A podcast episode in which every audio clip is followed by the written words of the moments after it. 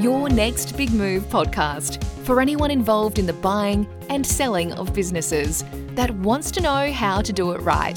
Hosted by Zoran and brought to you by Exclusive Business Sales. Sell your business with certainty.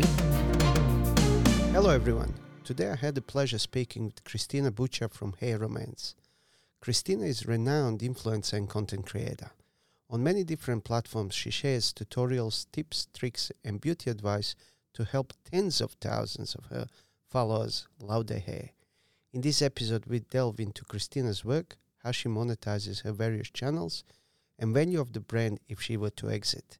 If you're a content creator making a living through social media and online platforms, this conversation will provide valuable insights on how to sell your YouTube channel or influencer platform. So let's get into it. Hi, Christina. So hey. Christina Butcher, and your channel is called Hair Romance. That's right. Sorry. Hair Romance. It's all about loving your hair. Okay. Well, got not much to love, but I'll do my best. Yeah. Look, thanks for agreeing to do this. The reason why I wanted to talk to you about your channel and your business when we met, the way we met, and how most of people meet, you know, after a few conversations, you said, well, what do you do? And I told you I sell businesses for a living. And I said, what do you do? And she said, well, you said. I said, I do my hair on the internet. Yeah. And then you ask, if my business is sellable, well, if your business is sellable. And it made me think. And then you said, probably isn't, because I'm the business. I've been thinking a lot about it. And more businesses like yours are coming, well, getting more and more channels like yours started as a hobby, and they're grown in full-time income and in businesses. Yeah. And we think going forward, there's going to be a lot. There is opportunity for people like you, once you decide to exit, to actually turn this into some sort of money. And I was interested because I think that's, there's so much work and hours that have gone to building these platforms. There must be some value in them that is transferable as well. And I think it is. And I've been thinking a lot about it. But I was thinking, how do we make a podcast that's good for the listeners and for viewers, that they can relate that to themselves? So this is what I decided to do. We're going to start with talking about your business so people can understand what you actually do. Mm-hmm. And I'm going to refer that to business because it is a business. And then we're going to analyze this from sellability point of view, and hopefully I'll be able to give you some sort of indicative value. If you were to sell this, how much you can actually get for it.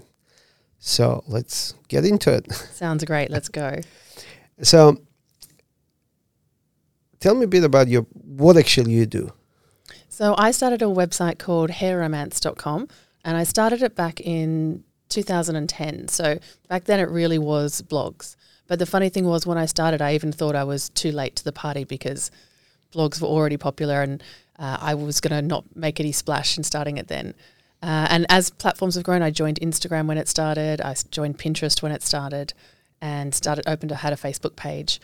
And it's really grown. So I've been working continuously running the channel since 2010, and it's been my full-time job really since 2012. And yeah, it's been a huge audience where I sit myself as a sort of translator between the stylist and the client, showing you how to do your hair at home. So how did you get into hair? Why hair? Why not? I have a lot of hair. If you're watching this, you can't see my hair. My hair is just fitting under the under the headphones. But I struggled with my hair. I actually hated my hair, and it came about because I didn't like my hair at all, and I had to learn how to cope with it. And my sister was a hairdresser, my best friend's a hairdresser. So I felt like I had an inkling, insider knowledge of the industry, but I was still struggling. So over the years, I developed a few techniques of my own, and everyone would always ask me how I did my hair. So eventually, once I got it going. So did that start, okay, I've got some information, I'm just going to share it with the world. You never thought it's going to grow to what it did now? Or? Absolutely. In fact, I do owe a little shout out to a woman I used to work with called Sophie, who said, Christina, I never see you wear your hair the same way twice. Your hair deserves it to be a daily blog. And I thought, that's ridiculous. Who wants to look up my hair every day? And she goes, no, I always come by your desk to see what your hair looks like. At that point, I was working in corporate property, in a very different industry. And yeah, she said, I want to see how you do your hair every day. So I started doing tutorials, and it grew from there. So for those that haven't seen your channel, I'll give you my experience about it. When we talked about it, I said I'm going to see some of these videos to see what it's all about, and I watched a few of them, and it's amazing how you make a really good story every time.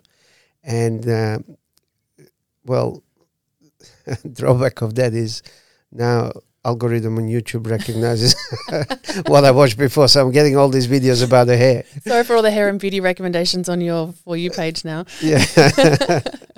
So you've been doing it for about 10 years. And how big is your audience now? It's pretty varied. So I have all social platforms. So, but the website is the main one, let's say. I get around 100 to 150,000 monthly visitors on the website. And then I've got around 60,000 on Instagram, about 300,000 on Pinterest, about 50,000-odd, I think, on Facebook. And... yeah, they're the main ones. Yeah. And who are the followers?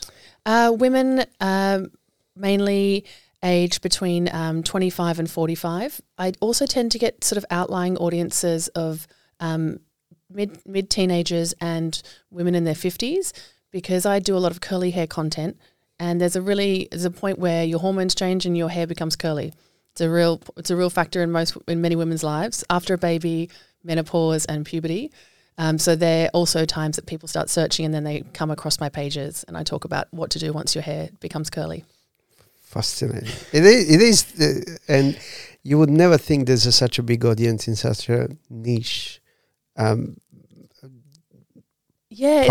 always think it seems niche until you go, and then it's really, really deep, because, you know, as a person styling their hair every day, and then all of a sudden over a very short period of time it changes texture completely.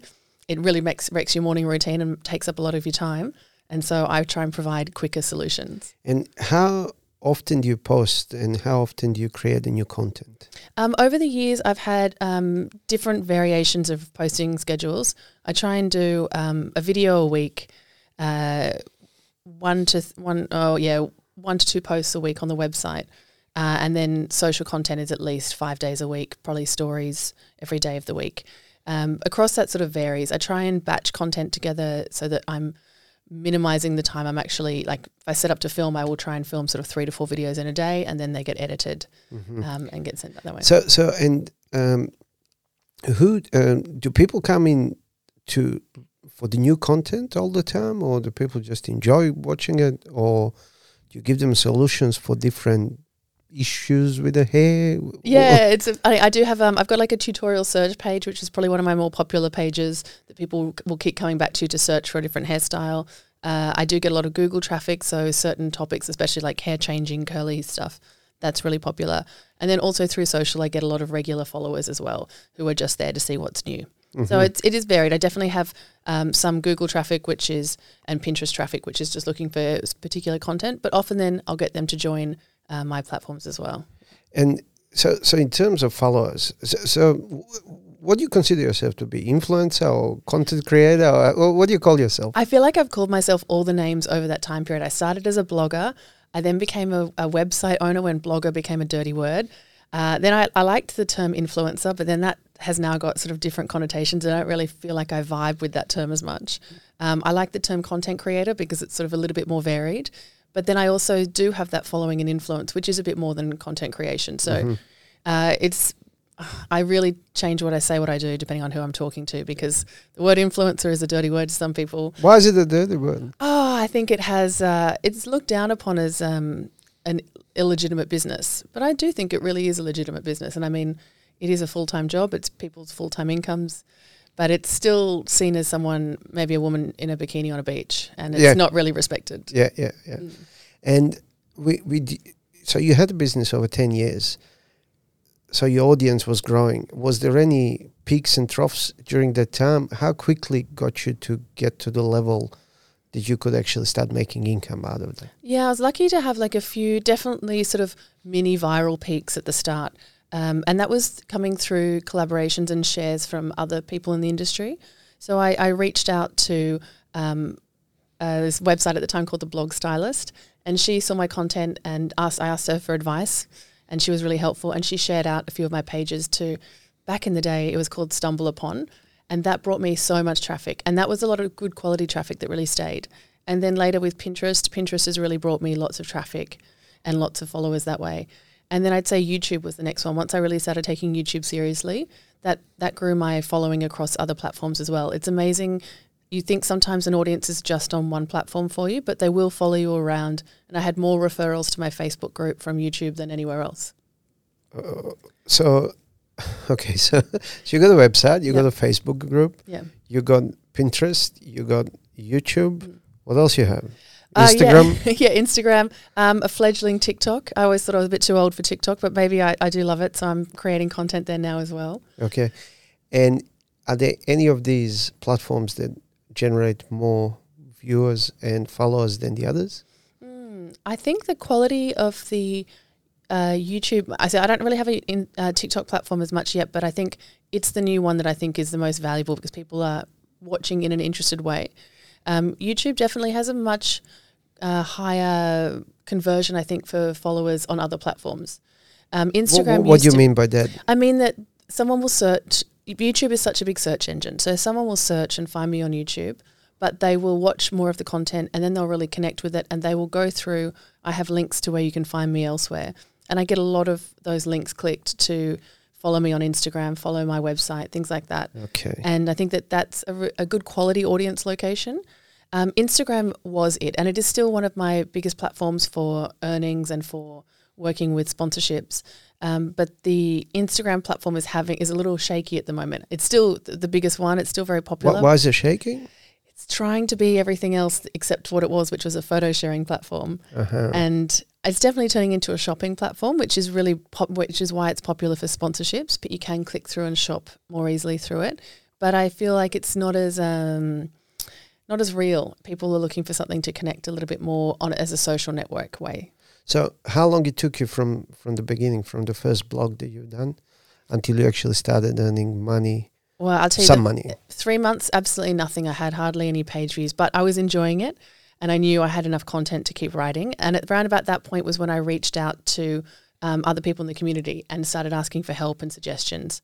And then I started putting them into practice. And that's when that blog stylist shared out my work, and that grew me got a lot of eyes on my content. And then that was the first big thing. And then I decided to start doing a challenge. I did 30 hairstyles in 30 days. And that was just a really great way, any kind of challenge, series of content where people are forced to come back to see the next one is a really great way to build. Mm-hmm. So that can go across any subject, 7 days, 30 days. And then with that, it was going so well. My sister actually suggested, you should make a book and sell the hairstyles at the end. I thought, no one buys anything off the internet. But was that internet thing? And I thought, everyone just has it for free. I have to just give it away for free. But I decided to put together a PDF of all the styles and instructions and put it up for sale once the 30 days was up. And I quickly taught myself how to do all of that within the 30 days. I didn't realize I was going to be selling a book at the end until about halfway through, and worked out how to set up a sales button.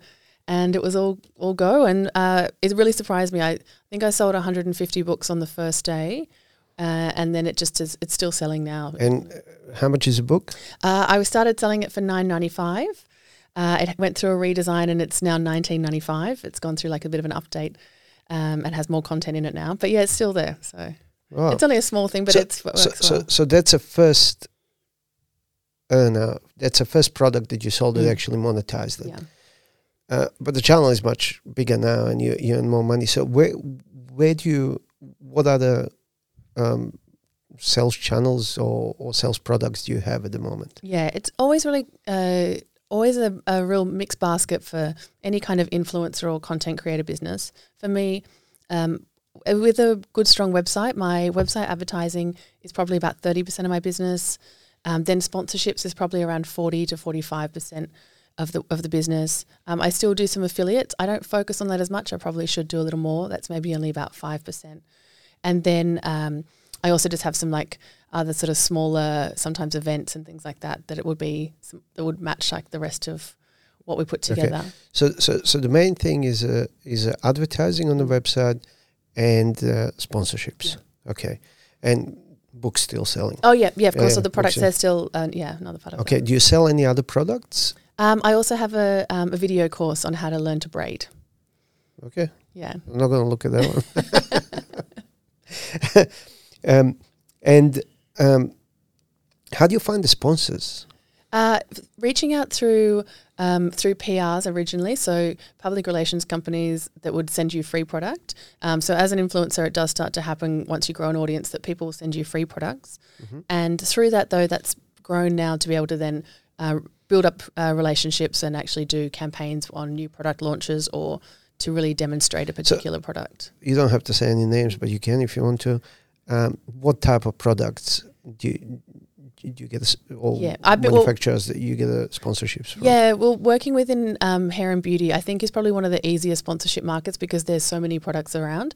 I've been lucky. I often do kind of longer-term sponsorships, so I've been really lucky to have long-term partnerships with brands like Dyson, Schwarzkopf, and like Herbal Essences, other brands like that, so TG. There's lots of different hair care brands, and because I have, particularly within the curly hair market as well, and styling products, I do lots of tutorials, so that kind of content is really valuable for them to share on their channels and also for my audience to see as well. So do the sponsors, what the sponsors are looking for when, obviously, they want eyeballs, right? Yeah, they do. They want to sell a product. Yeah. And the best way to sell a product is to make it look good and to know how to use it, because certain products take a little bit more education, especially with hair and beauty sometimes. Others can just sell themselves by being a pretty product to use, like a lipstick is easier to sell than, say, a styling gel. It's not as glamorous to sell off the shelf. So having someone use it. This is all new to me. Yeah.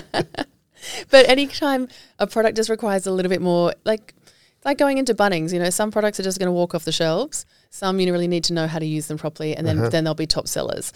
And so it's a little bit like that. So an influencer is a really good one to let people know that the product is as great as you say it is, and that's something you have to watch. If your product's not as good as you say it is, it's not going to live up to influencer reviews. So you're going to pick... Do you ever review the product and say, don't buy this? I usually ask for a period to review the product before I'll agree to a sponsorship. Okay. Because I don't want to agree to a sponsorship of a product I haven't tested. Yeah, but from the sponsor's point of view, when they're looking at you, what do they want from you? How do they choose influencer? Or how do they choose channel that they're going to promote the product? Is there anything that you can give to listeners that they're going to say, okay, this is helpful? Yeah, definitely. Getting to know who your audience is a really good way to be able to sell a sponsorship. And you have a lot of statistics across your social channels especially. They will show you your audience breakdown, gender, ages, location, that sort of thing. And if a brand is looking to launch a new hair colour to women aged 30 to 45, I would be a really good fit for that. I'm not going to necessarily – and I don't dye my hair myself, but I'll get in – I actually used my mum as a model, and I coloured her hair for a video that time. Okay. Or I'll get a friend in to colour her hair, and that's another way that I can demonstrate that. So do sponsors got a certain criteria, and they said, okay, these are the numbers. If you're below these numbers, we're not going to talk to you? Sometimes. I think that's when the term content creator is a little different to influencer. Yeah. So you may not have the right numbers on your platform yet, but if you're creating really good quality educational content or really beautiful content, a brand will hire you as a content creator because your work looks so good. Doesn't really matter so much that it's going out on your channels, but they'll want to put it on their channels. Because they're going to put it through their channels. And they can create an ad, and serving ads with influencers in them are much more successful than ads that they would create. And to pay to create their own commercial is more expensive than hiring an influencer. Mm-hmm. Fascinating. It's changed, in every business now. It used to be very simple. You open up a business, you take an ad in Yellow Pages, and you're done, right? Now you got to worry about LinkedIn, Facebook, YouTube. It's getting complex for business. Definitely. And if you're a beauty brand, you just used to pay for an ad in a magazine, or maybe try and get it put on the morning show and television, and then people would buy it. But now people aren't watching that as much.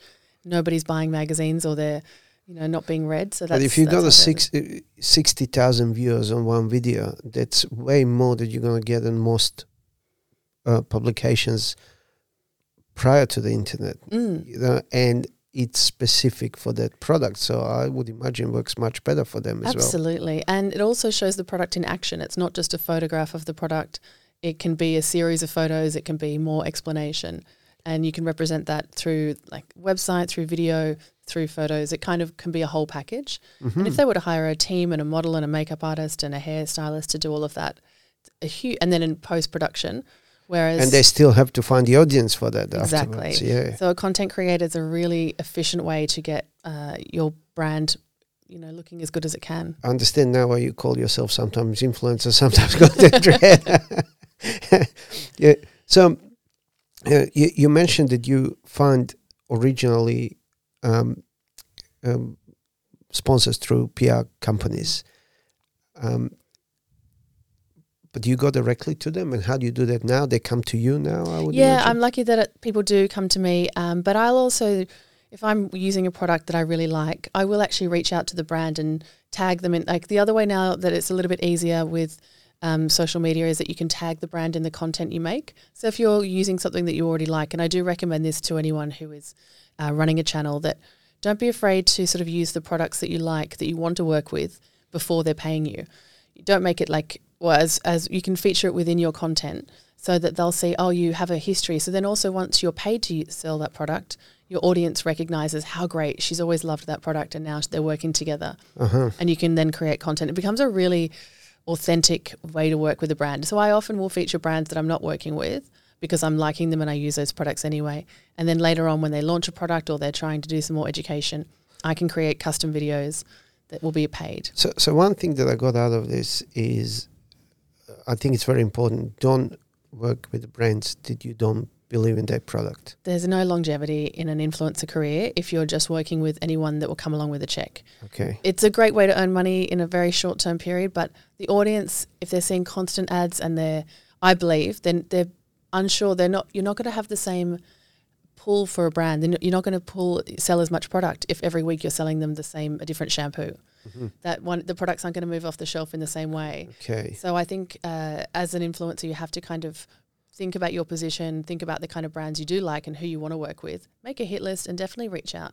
The starting place to reach out is always to be asked to be put on their marketing list, because then that just shows that you're interested in the brand and then you can start to know what's coming up for them. And you can pitch ideas. Brands will love if you pitch ideas because they are also struggling to make content every day. And if you pitch them ideas, they'll love it. And the marketing person on the other hand, they need to come up with the idea. So if you do half of the work for them, sweet, all right, here. Exactly. And they got their KPIs as well. Yeah, absolutely. And a content creator is their job to keep coming up with that content every day. And so you are helping the marketing manager, you're helping the brand if you go to them and say, I love this mascara, I really want to use it in this look, we can make a great video together. I think it's always popular. So percentage-wise, how much of the work of the sponsors you have to go to? How much of the sponsors come to you? At the moment, I'm probably saying like all of it's coming into me, but it's because I've been doing it for a longer time and I'm building the relationships up. There's been a couple of brands that I have, I'm still kind of on the radar, but I've definitely pushed maybe one brand lately. But most of the time, I'm very fortunate that they've come to me. But that's over the time. At the start, I was reaching out to everyone. So you were reaching out to them absolutely. And say, hey, this is what I've got and I would like to do this type of promotion and what do you think? Mm, exactly, just saying yeah. How many goes takes before they say yes? Oh, at the start, I didn't get many yeses because it wasn't as... hey, who are you? Yeah, exactly. They didn't know who I was. I think that's why sometimes creating some content with a brand that you like already and then sending them something and say, look, I've created this, it's great, we should, and it starts to build that relationship. And also sometimes an email out of the blue to say, hey, give me some money, I can make a video for you. Anyone can do that as well. Mm-hmm. So instead, sending an email which is like, I'm really interested in your brand, I'm a big fan of the brand, can you let me know about any upcoming news of the brand? Mm-hmm. Then you start to kind of have a conversation and you build that relationship a little bit slower, and I think it's a little bit like kind of dating relationship. You can't just jump straight into... to pay me. Yeah. You've got to but you've got to show a bit of interest so that because there's also a big market out there of other people that they could hire. So by being someone that's good to work with and friendly is also going to make you a first pick.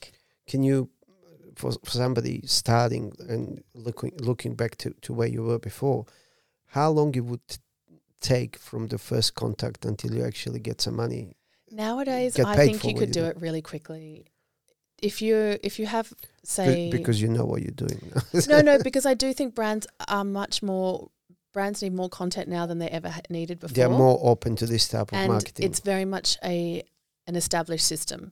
Before, there wasn't such an established way to work with people on the internet. And now it's very simple. There's agents. You can go to an agency. You can go straight to the brand. There are there's even apps that you can sign up for and get paid work straight away. And what time are we talking about originally? How long it would take? Originally, like 3 to 6 months sometimes of building those relationships for me at the start. And then, but then they come back.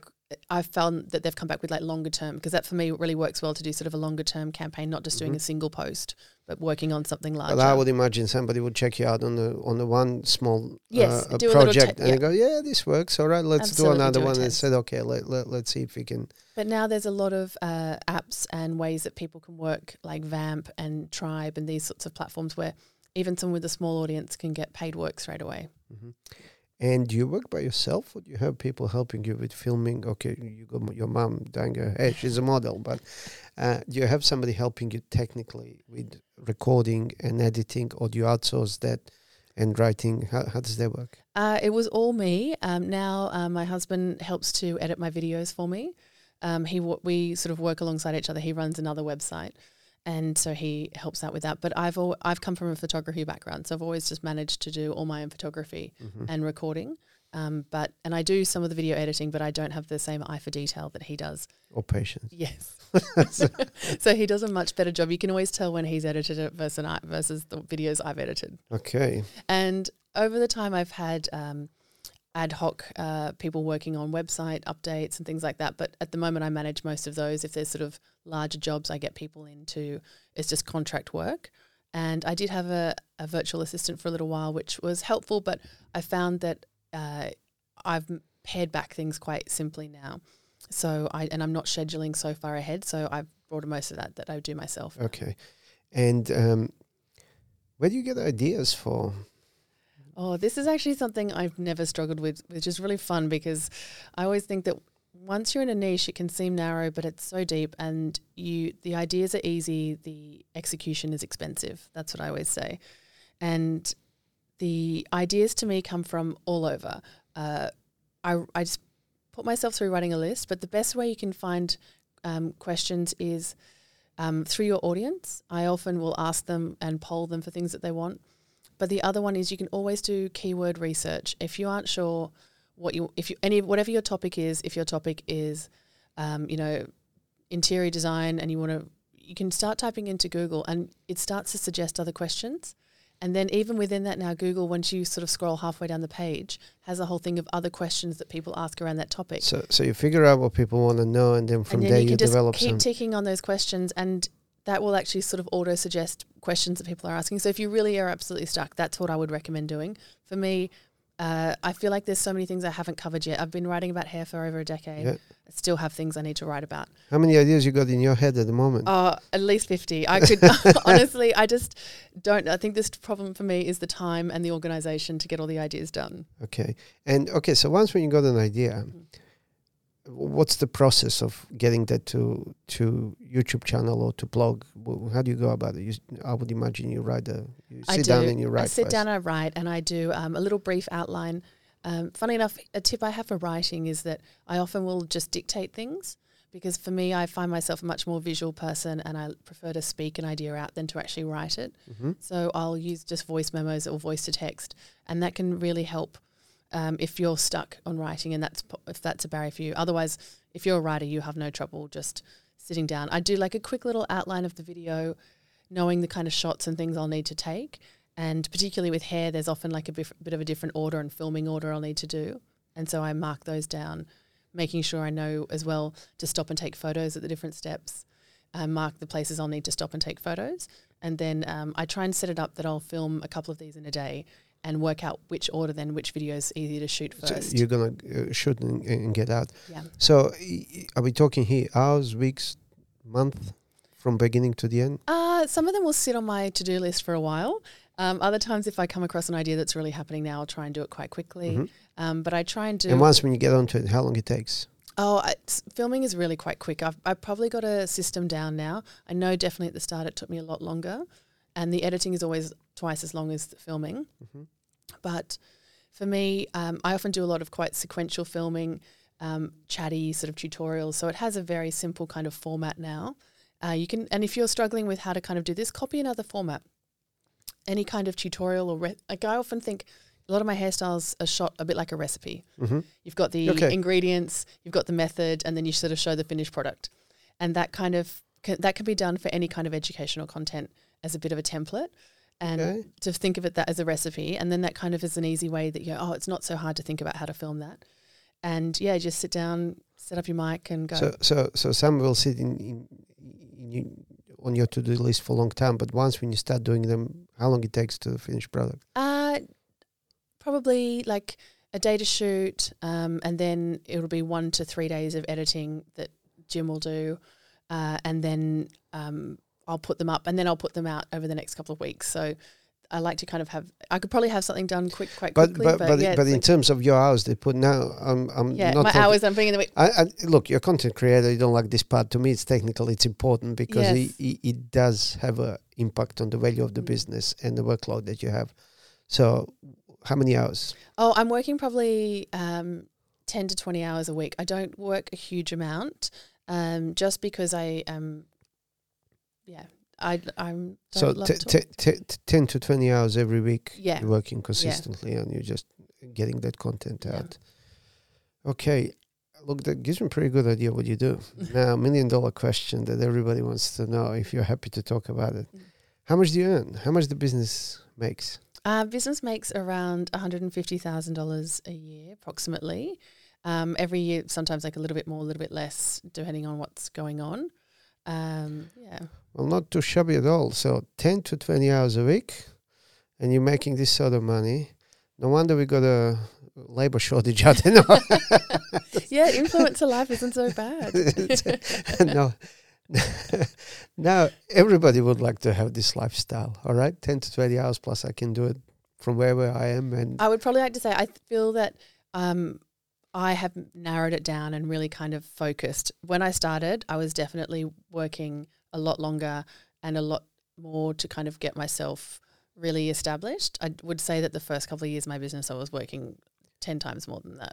But and that's where the value of the business comes from, all right? So it's not what you're doing now only, but the time that you're buying when you buy the business. Look, I don't know if everybody, but a lot of people can do this. But you have 10 years that you want to invest to get to this, because there's been first years that you were not making this much money. So you had to have your full-time job and this. And then once when you went full-time into this, you were not earning as much money. So it's a loss of opportunity until you actually build it out. And that's why I wanted to do this podcast, because I would imagine there's hundreds of thousands of people, maybe millions out there. Well, definitely millions. They do exactly what I do. And one day, for one reason or the other, they wanted to exit. So what's the value in it? How much equity, how much value have I built over the last 10 years? And selling a business from a point of view is transferring that income once when the new ownership takes place.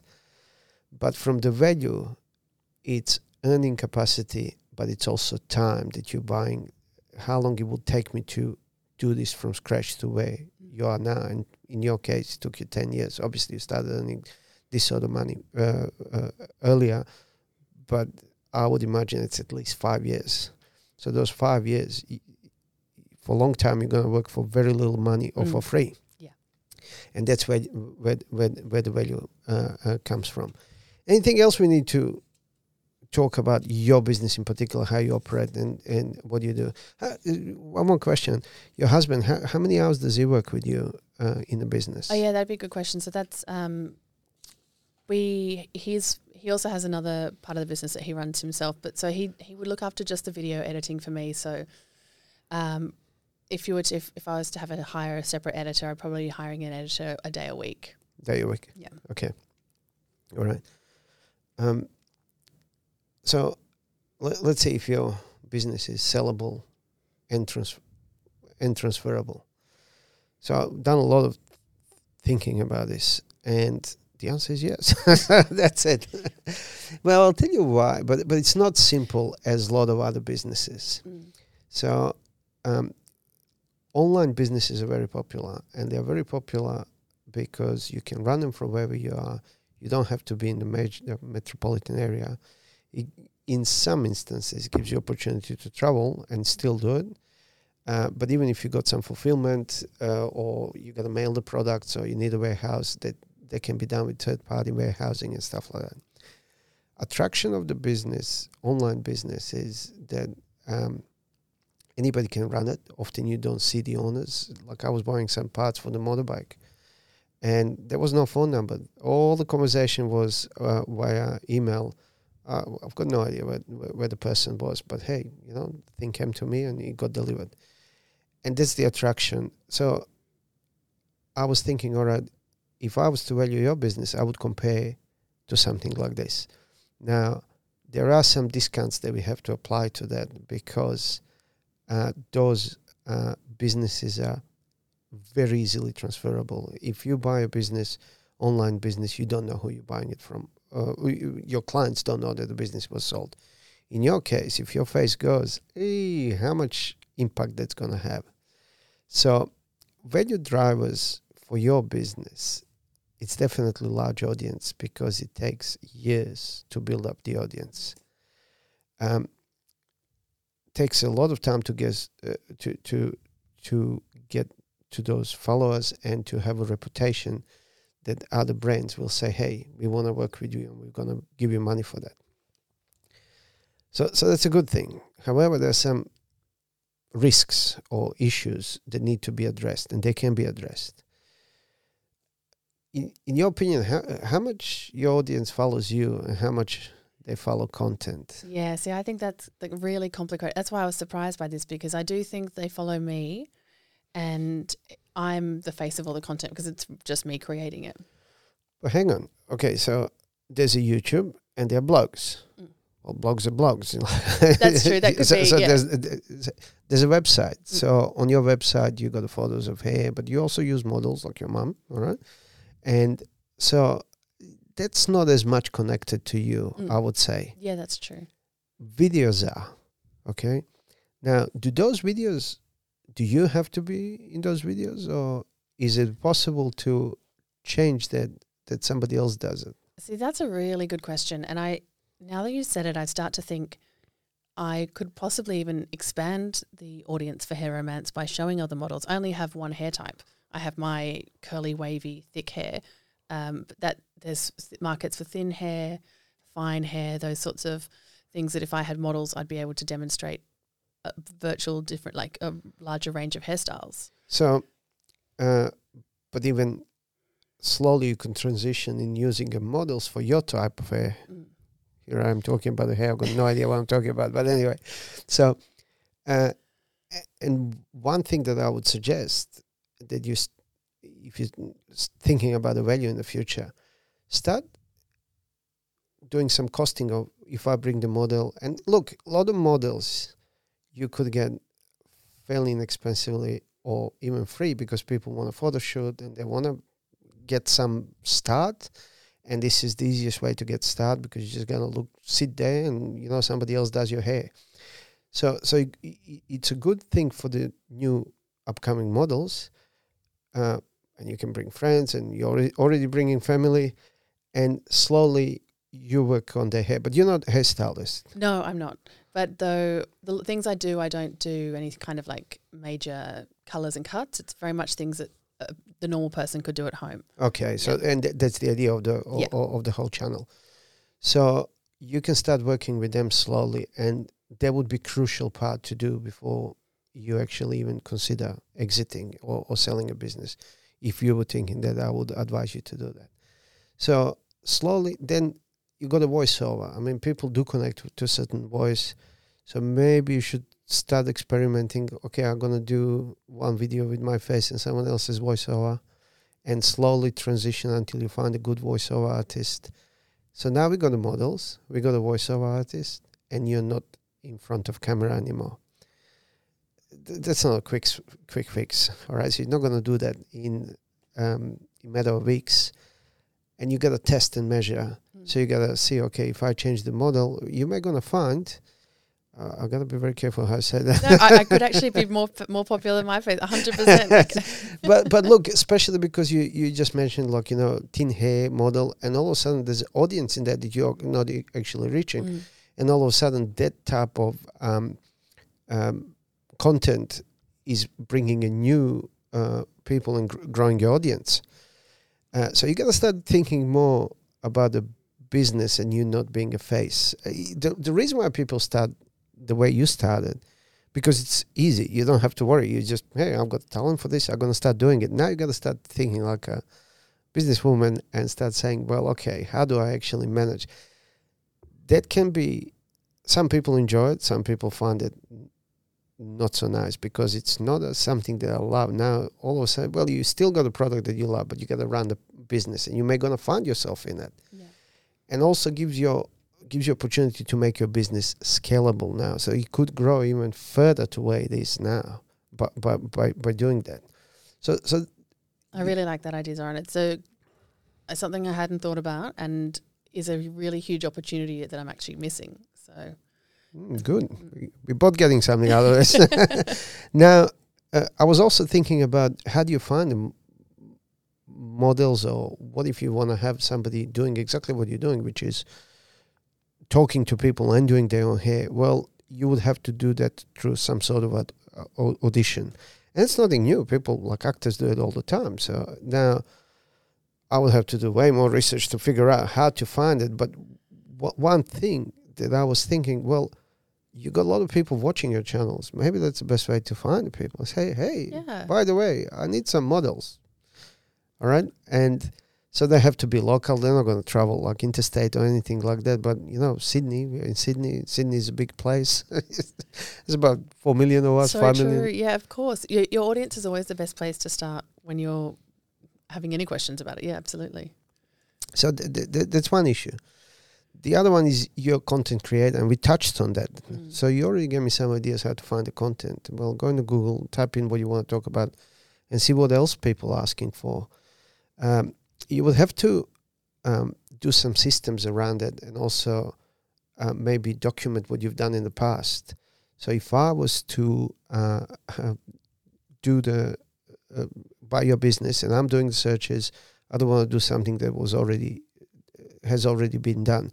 Which, you know, sometimes you want to repeat. Maybe you're going to do it better this time, but you got to make some sort of system because you got 10 years worth of material, one a week. That's...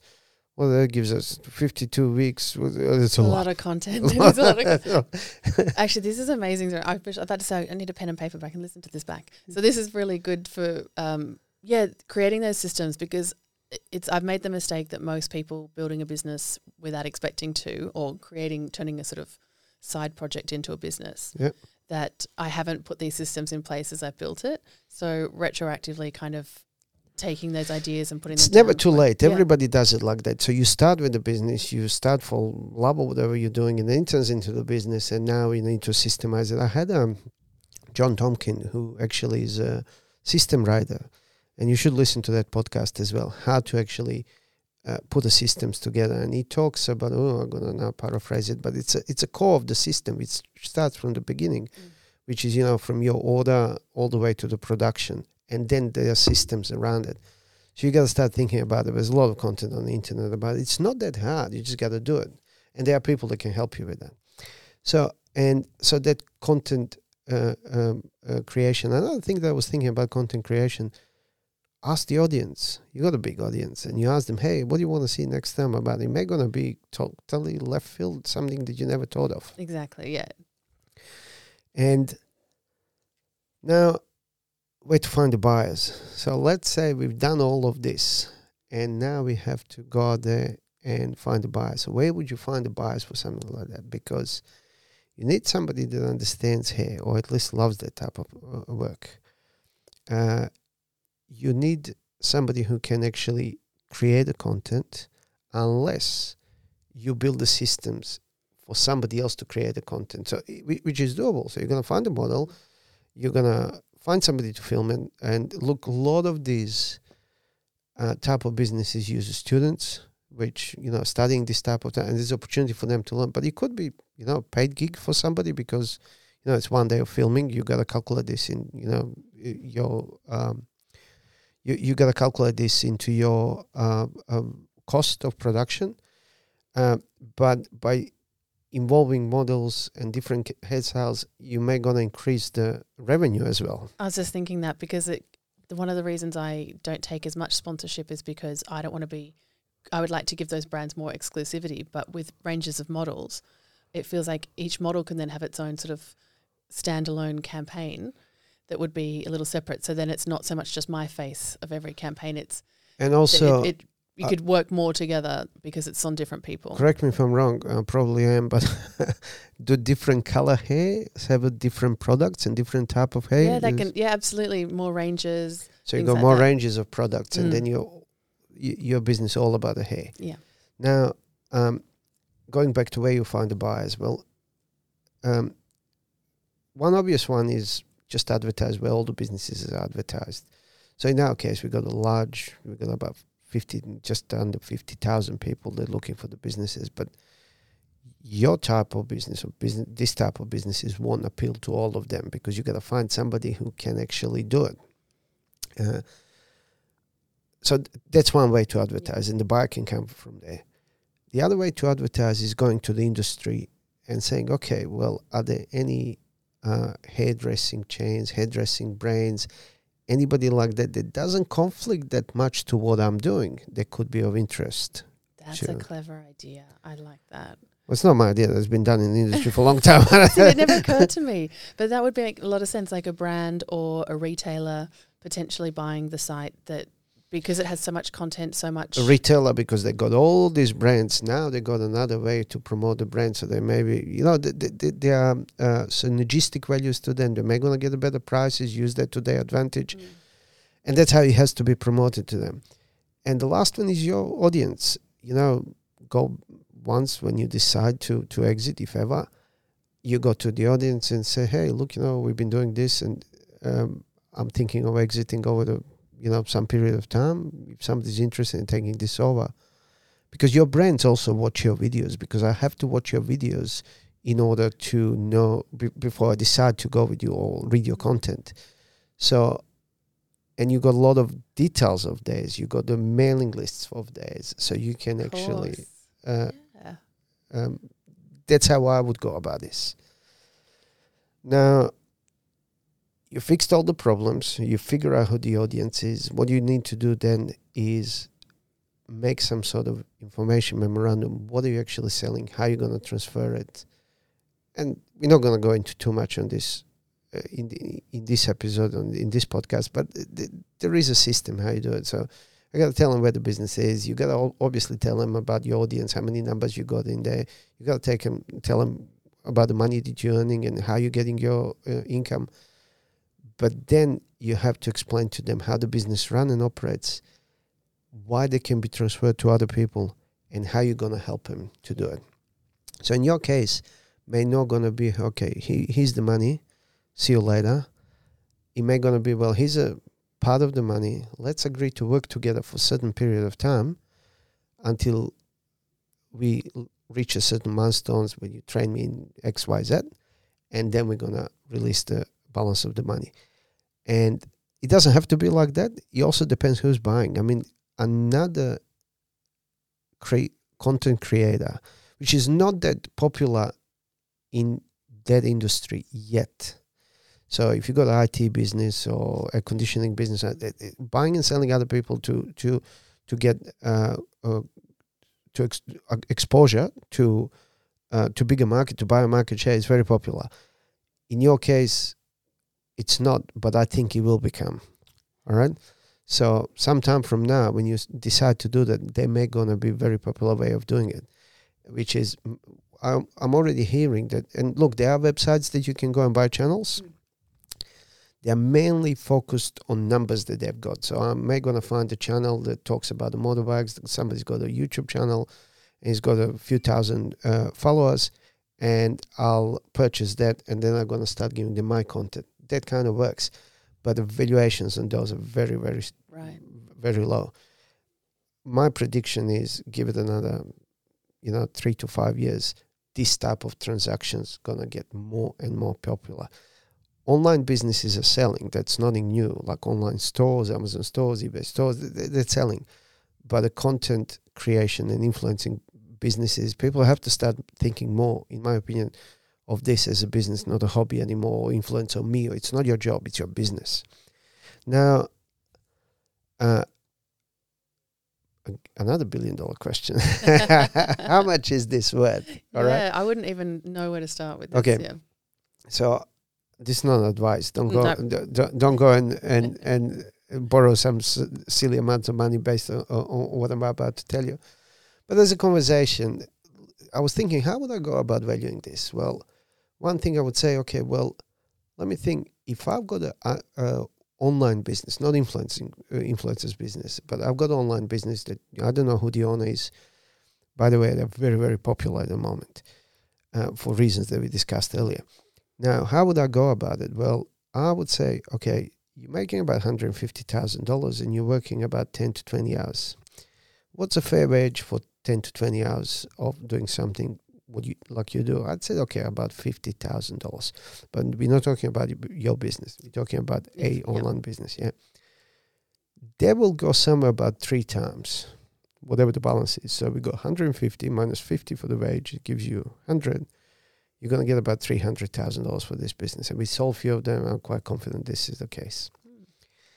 In some instances, depending on the product that you're selling. So, for example, if I'm selling hair products,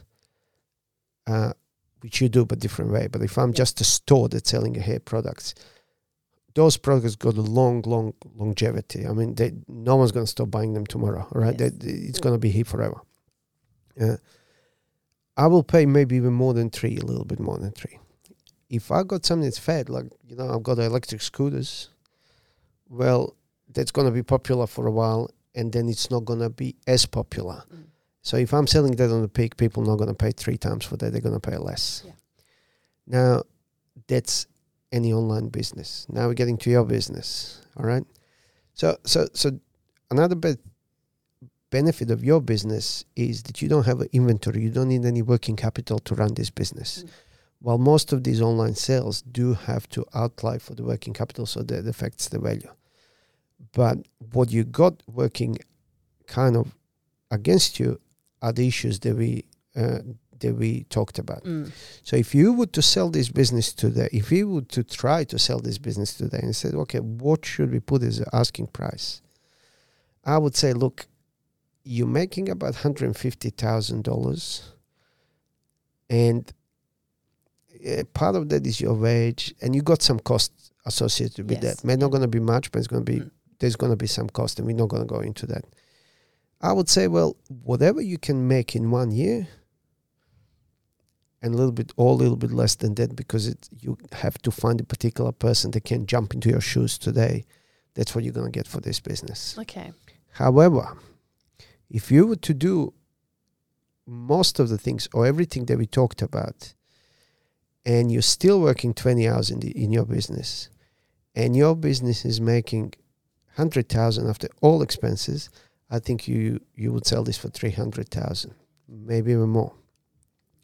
If you make more money, it could worth even more. So I hope I encouraged you to build a business further, because I think you can. It's made me look at it in a totally different way, because I've been running just on this sort of content creating myself and thinking about it in a really small, focused way, and now thinking about it as an actual business that I could potentially leave one day makes me see it in a whole new light. Well, you can live, but you can live with some money. Yeah.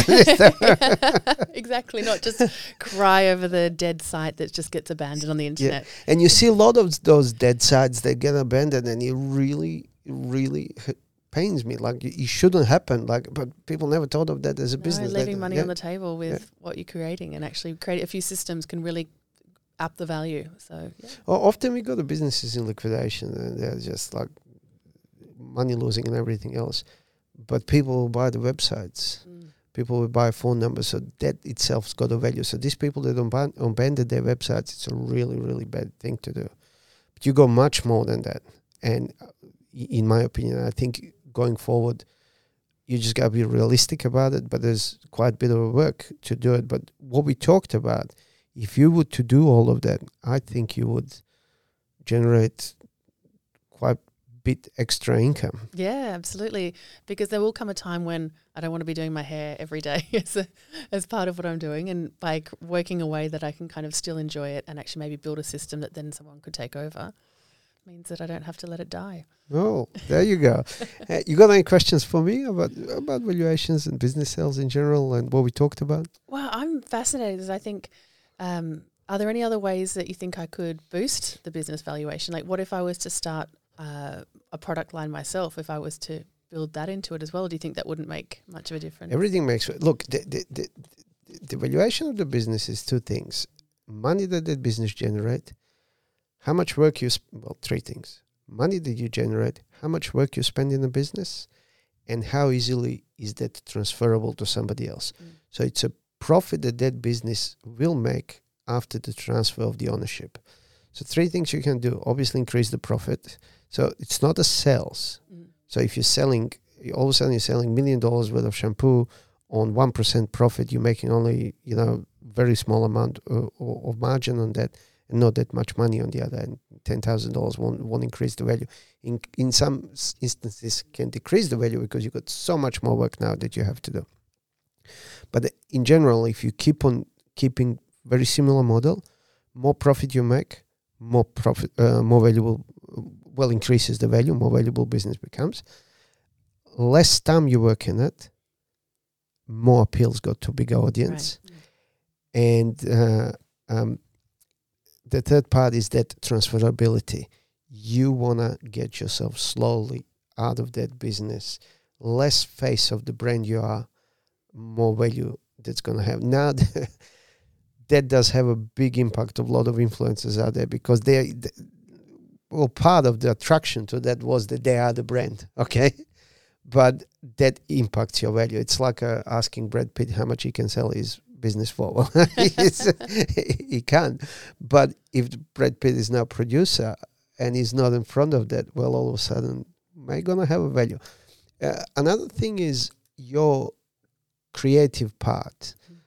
Everybody can write a book, but very few people write a best-selling book, and that creative part we need to find a way to actually transfer this creative part. So work around that.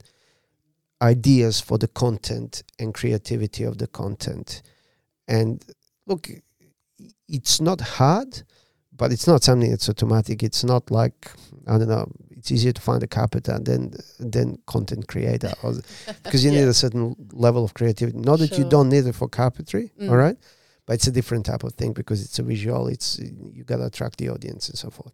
And I think that's one of the things that being a content creator is harder to do. Otherwise, everyone would do it because you are the marketer, you're the videographer, you're the model.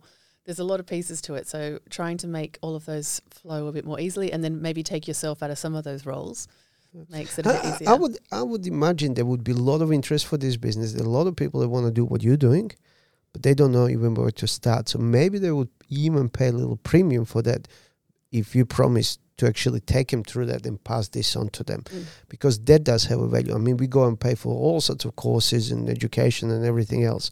Well, that part also has got a value. So you created something that you know how to recreate. So not only do I going to give you business, but I'll teach you how to do it. Yeah, I like that part as well. Okay, awesome. I think we covered it all. Amazing. Zoran, it's actually given me so many ideas. I can't thank you enough because it's really made me look at my business as a business and in a totally different light. And I thank you for sharing. Like, you were really open and honest about everything. You gave us all information. I hope that the audience is going to get a lot out of it. Oh, I hope so too. Thank you. Thank you very much. Need help selling your business, buying a business, or a business valuation? Exclusive Business Sales award-winning team are here to help. Our experience, skill, expertise, and professionalism backed by our triple guarantee is assurance for your success. The largest network of buyers and our national coverage will help you throughout Australia in all state capitals and regional areas. Exclusive Business Sales. Sell your business with certainty.